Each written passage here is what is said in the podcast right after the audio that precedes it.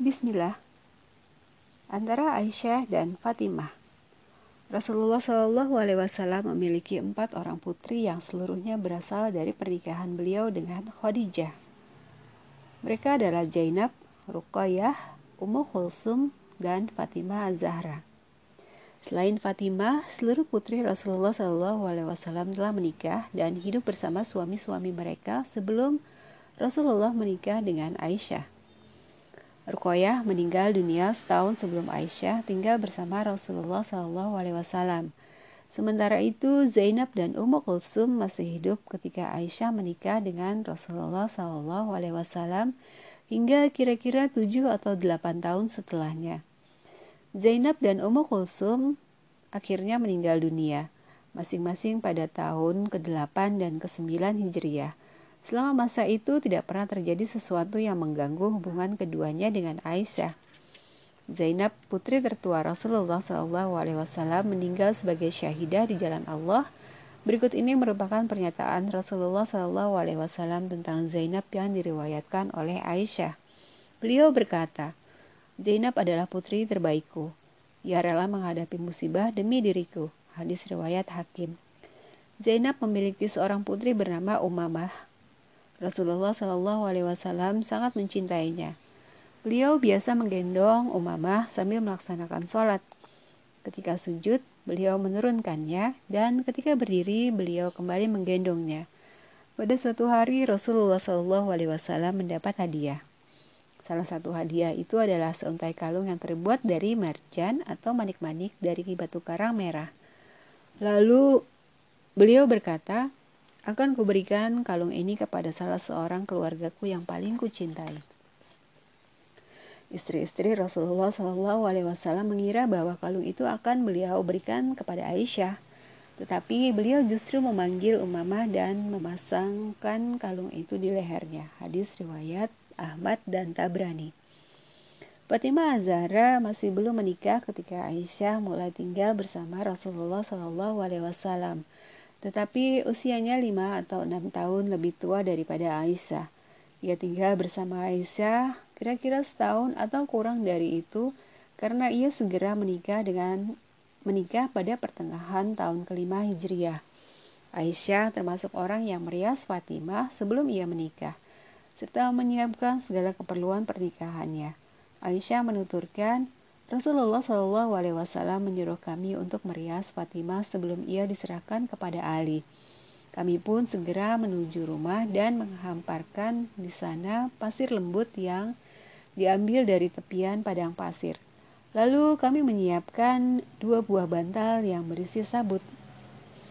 Kami sendiri yang menyisir sabut itu dengan tangan kami sendiri. Lalu kami menghidangkan kurma, kismis, dan air tawar. Kemudian kami memasang kayu di samping rumah sebagai tempat menggantungkan pakaian dan kantung air. Tidak pernah kami melihat sebuah pernikahan yang disiapkan secara lebih baik daripada pernikahan Fatimah. Hadis riwayat Ibnu Majah. Setelah menikah, rumah yang didiami Fatimah hanya dipisahkan oleh dinding kamar Aisyah. Di antara kediaman keduanya ada sebuah ruangan kecil yang letaknya agak tinggi di mana keduanya bisa bercakap-cakap. Itulah kisah dua perempuan yang sangat dekat dengan Rasulullah. Literatur-literatur hadis sama sekali tidak merekam sebuah peristiwa pun yang membuat keduanya saling membenci. Bahkan seluruh data sejarah menunjukkan bahwa hubungan antara Aisyah dan Fatimah benar-benar berlangsung dalam bentuk terbaik yang dapat diharapkan dari dua orang yang berinteraksi dalam kondisi serupa. Keduanya memang bersaing untuk merebut satu hati, yaitu hati Rasulullah Shallallahu Alaihi Wasallam. Tetapi persaingan itu berlangsung di antara dua orang yang sama-sama mulia. Perhatikanlah bagaimana Fatimah mendatangi kediaman Rasulullah Shallallahu Alaihi Wasallam untuk meminta beliau memberikan kepadanya seorang pembantu yang dapat menangani urusan-urusan rumah tangganya. Fatimah ingin mengadukan kepada beliau bahwa tangannya tergores alat penggiling gandum karena ia harus menggiling gandum sendiri tanpa pembantu. Tetapi ketika itu Rasulullah Shallallahu Alaihi Wasallam tidak berada di rumah beliau. Akhirnya Fatimah mengadukan persoalannya kepada Aisyah. Hadis riwayat Bukhari, Muslim, dan Abu Daud. Persaingan antara istri Rasulullah Shallallahu Alaihi Wasallam dalam merebut perhatian dan cinta beliau membuat mereka mengutus Fatimah untuk meminta Rasulullah Shallallahu Alaihi Wasallam berlaku adil dalam menghadapi persoalan Aisyah. Fatimah menyampaikan keluhan itu kepada Rasulullah Shallallahu Alaihi Wasallam. Lalu beliau berkata, Wahai Fatimah, putriku, tidakkah engkau mencintai apa yang kucinta? Ya, jawab Fatimah. Lalu Fatimah pun kembali menemui para istri, istri Rasulullah dan menyampaikan perkataan yang disampaikan ayahnya. Ketika mereka meminta Fatimah untuk sekali lagi menyampaikan tuntutan mereka tentang Aisyah, Fatimah pun menolak. Hadis riwayat Bukhari, Muslim, dan Nasai. Simak pula pernyataan Aisyah tentang Fatimah berikut ini.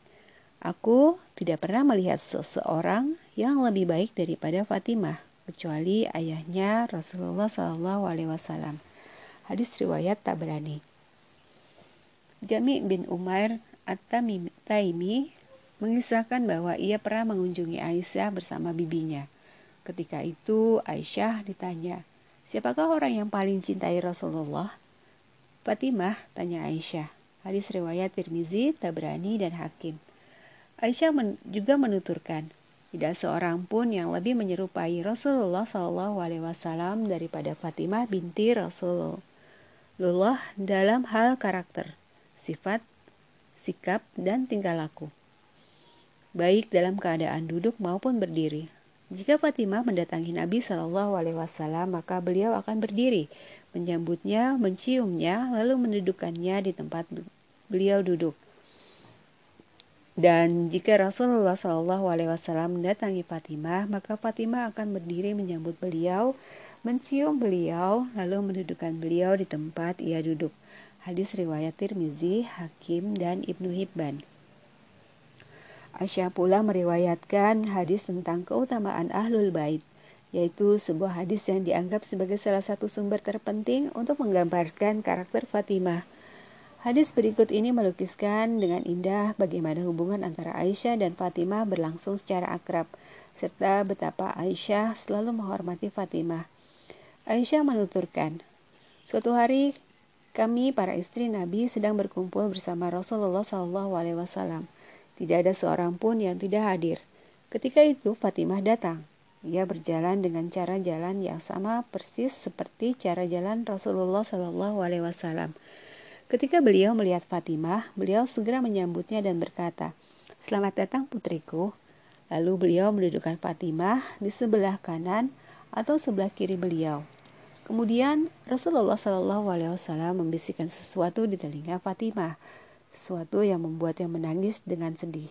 Melihat Fatimah menangis, Rasulullah Wasallam kembali membisikkan sesuatu kepadanya. Kali ini Fatimah tertawa. Aku berkata kepadanya, Rasulullah Wasallam hanya berbisik kepadamu dan tidak kepada istri-istri beliau. Lalu engkau menangis. Setelah Rasulullah Wasallam pergi, aku bertanya kepada Fatimah, apa yang dibisikkan Rasulullah Shallallahu Alaihi Wasallam kepadamu? Fatimah menjawab, aku tidak ingin membuka rahasia beliau. Setelah Rasulullah Shallallahu Alaihi Wasallam meninggal, aku kembali bertanya kepada Fatimah, Aku bersumpah bahwa engkau harus memberitahuku apa yang dibisikkan Rasulullah Shallallahu Alaihi Wasallam kepadamu ketika itu. Fatimah menjawab, baiklah, aku boleh memberitahumu sekarang. Ketika Rasulullah Shallallahu Alaihi Wasallam berbisik kepadaku pertama kali, beliau berkata bahwa Jibril biasanya datang untuk menyimak beliau membaca Al-Quran sekali atau dua kali dalam setahun. Tahun ini ia datang dua kali. Beliau menduga bahwa hampir tiba waktunya beliau dipanggil ke hadirat Allah. Beliau berkata, Bertakwalah kepada Allah dan bersabarlah. Sungguh aku adalah pendahulu terbaik bagimu. Karena itu aku menangis seperti yang telah engkau lihat ketika itu. Melihat tangisanku itu, Rasulullah Shallallahu Alaihi Wasallam kembali berbisik kepadaku. Beliau berkata, Wahai Fatimah, sukakah engkau menjadi pemuka para perempuan mukmin di kalangan umatku? Lalu aku tertawa, sebagaimana telah engkau saksikan ketika itu. Hadis riwayat Bukhari, Muslim, Tirmizi, dan Ibnu Majah. Hadis di atas merupakan bukti terbaik yang menunjukkan bahwa hubungan Aisyah dan Fatimah berjalan dengan baik. Peristiwa pada hadis di atas terjadi di akhir usia Fatimah. Karena itu, kita dapat menyimpulkan bahwa persoalan pembagian warisan dan peristiwa padak tidak berpengaruh pada hubungan mereka berdua. Kejujuran dan keikhlasan yang melandasi hubungan itu tidak dapat dirusak oleh hal-hal sepele, termasuk persoalan-persoalan rumah tangga. Beberapa hadis doib tentang hubungan Aisyah dan Fatimah. Kisah pertengkaran Aisyah dan Ummu Salamah di rumah Aisyah diriwayatkan juga oleh Imam Ahmad bin Hambal dengan sedikit tambahan, yaitu sebagai berikut. Maka Ummu Salamah pergi menuju kediaman Ali dan Fatimah. Ia berkata kepada mereka, Aisyah telah mencaciku dan ia berkata bahwa kalian begini dan begitu. Kemudian Ali menyuruh Fatimah menghadap Rasulullah Wasallam dan melaporkan kepada beliau bahwa Aisyah mengatakan sesuatu yang buruk tentang mereka berdua. Mendengar laporan Fatimah, Rasulullah Wasallam bersabda, demi Tuhan, Aisyah adalah kekasih ayahmu ini Fatimah pun kembali dan menyampaikan sabda Rasulullah SAW kepada Ali. Lalu Ali mendatangi Rasulullah SAW dan berkata, tidak cukupkah bagimu bahwa Aisyah mencela kami? Lalu Fatimah datang kepadamu dan engkau berkata kepadanya bahwa Aisyah adalah kekasihmu. Hadis riwayat Ahmad. Jika dibaca sekilas, hadis ini memang seakan-akan memuji dan memuliakan Aisyah.